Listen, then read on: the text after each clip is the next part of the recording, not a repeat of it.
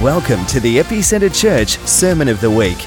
We hope you enjoy this message. For more information about Epicentre Church, visit epicenterchurch.com.au. How are we going? Excellent. All right, so to start off today, I just want to say how great it is that we have the Bible. Um, not only is it a record and a testimony of creation, God's love, and God's plan for us, um, not only is it the story of Jesus and what he did and what he did for us, it's also a book of inspiration for who God is now. It was written a long time ago in a different language to a culture vastly different from our own, yet I'm still consistently amazed at how modern, understandable, and relatable it is today. Take, for example, the book of Romans, which today Kat and I will be, speaking about chapter 6 of. Um, I had originally planned to work out what the socio geographical climate at the time was, find something to relate it to today. And I quickly realized after reading it that I didn't have to. Paul, Paul, when he wrote the book of Romans, he wrote it to Christians. He wrote it to a group of people who believed in God, who believed in the death and resurrection of Christ, who believed that through that act, Jesus had saved them and freed them from sin. In chapter 6, more specifically, he was writing to those in that group who believed in God but still chose to let sin run a part of their lives. Now, I won't speak for anybody else, but that sounds pretty familiar to me. Um, I feel when I read that chapter that Paul was writing to me just as much as anybody else back then. So, before I really get into that Romans 6, there are a few things I just need to clarify to make sure we're all on the same page. Romans 6 deals with sin. Sin's only a little word, but it has big and varied understandings attached to it. So today, when I talk about sin, I'm primarily talking about habitual sin. So the, thing, so the things we do again and again and again, even though we know they're wrong, even though we know they're not ideal, even though we know they're in disobedience to God. These can be hugely devastating behaviors like drug or alcohol abuse. They can be less observable behaviors like internalized anger or jealousy it doesn't actually matter for this conversation what the actual behavior is. It's just that concept of repetitive, deliberate sin uh, that I want you to keep front of mind while I'm talking. Secondly, I want you to be aware of a few of the ways that we react when we have that sort of sin in our lives. First, we have the perfect response, which is to not have sinned at all, to have led a 100% perfect life. Thank you, Jesus, for setting the bar so high. Excluding perfection, I'd say the least common response is to be unaware. I would say, as Christians, we generally know if we're engaging in, sin- in sinful behavior. Next, we have what's probably the ideal response, which is to identify the sin, to take it and lay it at God's feet, sincerely apologize for it, and repent so that that act of sin is no longer present in our lives. And the last one I'll mention is, is one I believe is the most common, which is to be aware that we are sinning, but to make excuses for it.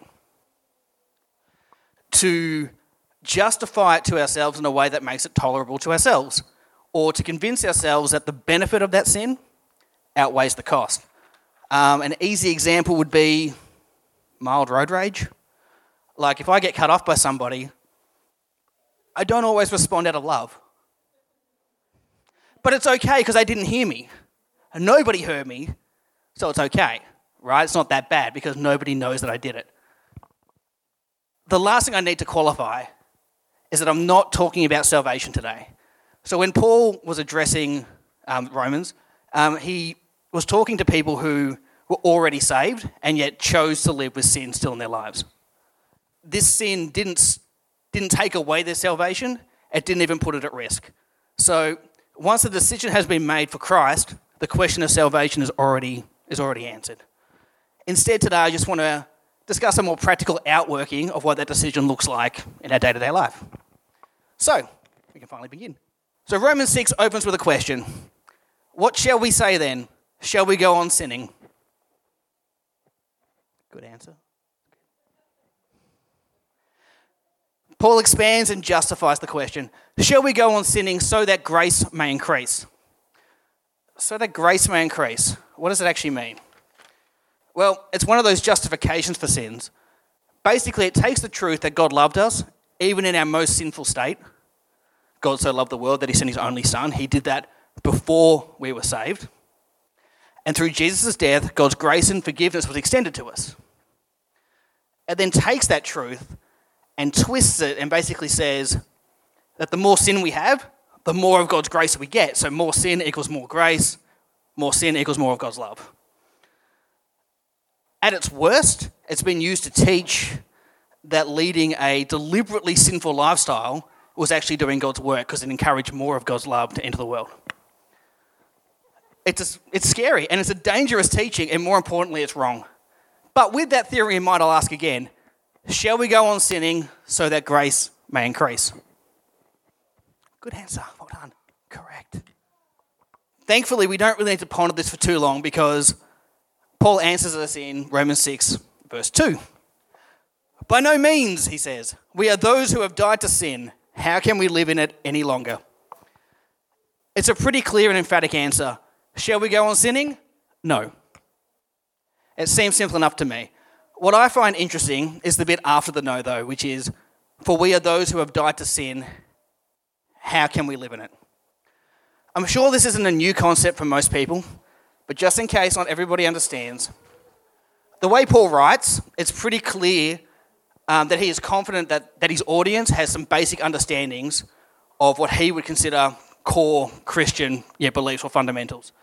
So when we become a Christian and are baptized in the Holy Spirit, our old self dies and a new self is resurrected spiritually. We are created anew. We are created afresh. We are created spiritually perfect, holy, and pure we are recreated with eternal life and with the bondage of sin in our lives broken from us. So, how can we tolerate being in a sinful state any longer? If we have died to something, it is no longer a part of us. It is no longer, it no longer has a hold on us. It is no longer something we can live in. Verses 6 through 11 say it like this For we know that our old self was crucified with him, so that the body ruled by sin might be done away with that we should no longer be slaves to sin, because anyone who has died has been set free from sin. Now, if we die with Christ, we believe that we also that we will also live with him. For we know that Christ was raised from the dead, he cannot die again. Death no longer has mastery over him. The death he died, he died to sin once for all. But the life he lives, he lives to God. In the same way, count yourselves dead to sin, but alive to God in, in Christ Jesus. I find it interesting and challenging. I've accepted Jesus into my life. I pray regularly. I try and put God first in everything that I do. Yet, time and time again, I feel the pull of sin trying to lead me astray. And if I'm being completely honest, sometimes it succeeds. It's something I've struggled with for a while because when I read verses like that, I read them one of two ways. I either read them literally, like that we have died with Christ and are resurrected, as a new, as a new being, like as a new perfect self. And then I've struggled with, with that because I'm still tempted to sin. I struggle with the fact that my mind and heart weren't automatically reprogrammed at that moment of making that decision to turn to God. The other way I sometimes read those sorts of verses is more metaphorically, which basically means that we choose to behave better, but nothing really has changed. Now, that doesn't resonate as truth because it's not. If it was, we wouldn't need Jesus. The problem for me was that my two ways for interpreting, interpret, interpreting these verses, and there are many other ways, it's just the way I read them, always left me feeling not good enough. Either I wasn't trying hard enough to be, to be better, or I hadn't had a true experience with God to cure my sinful behavior.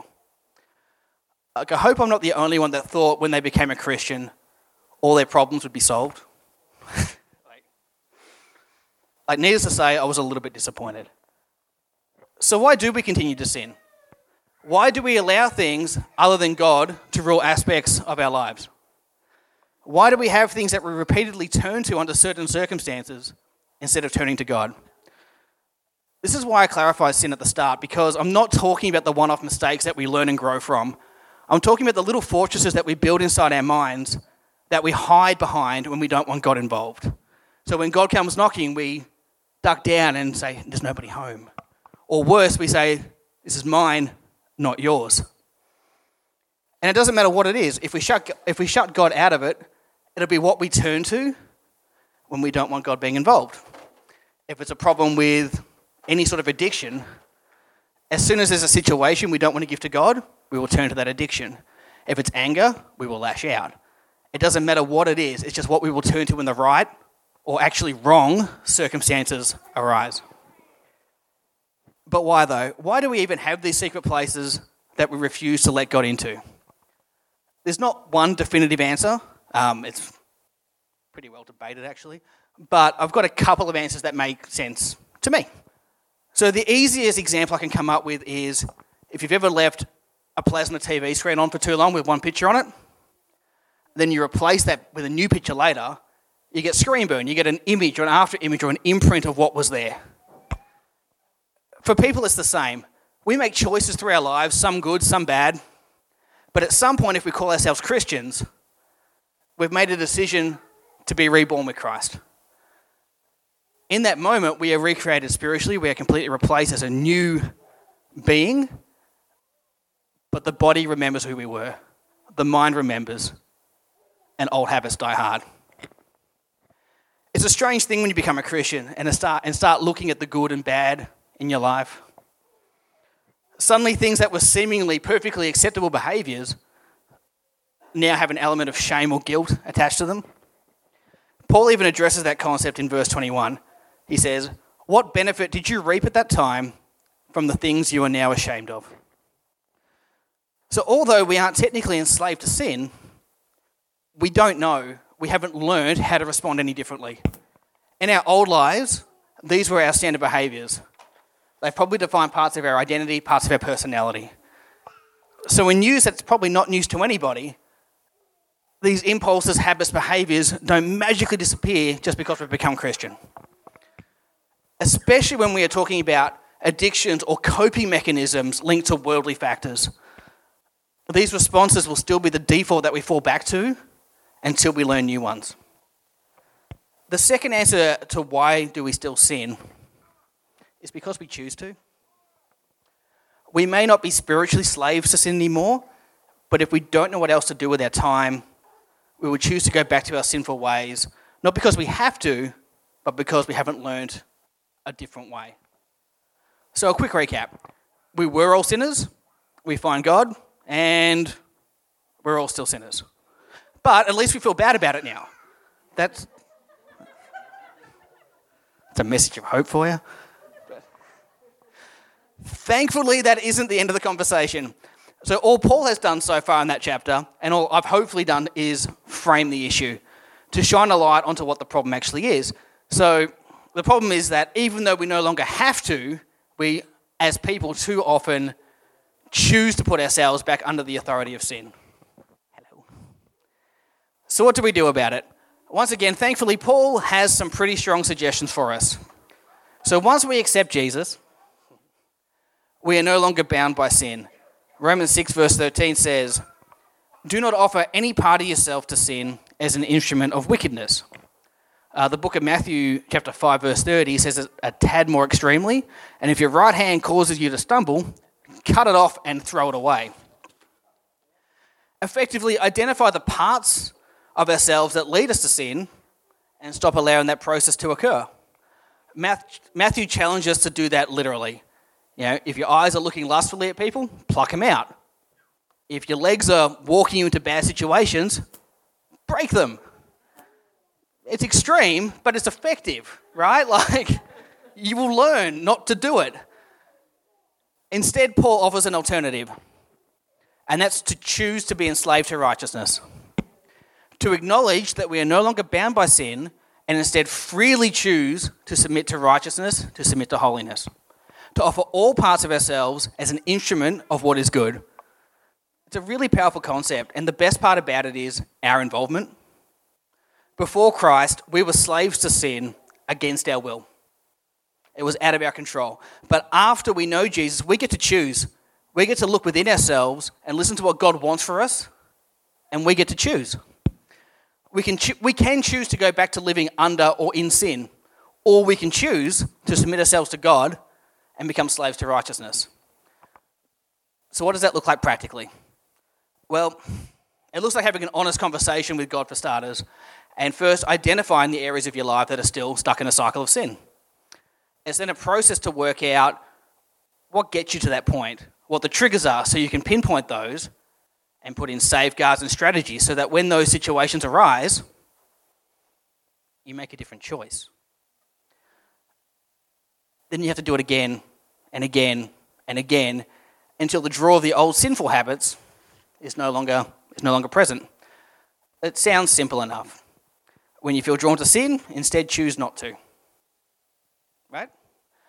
In theory, it's simple. In practice, it can be extremely difficult because what we're talking about here is ingrained behavior.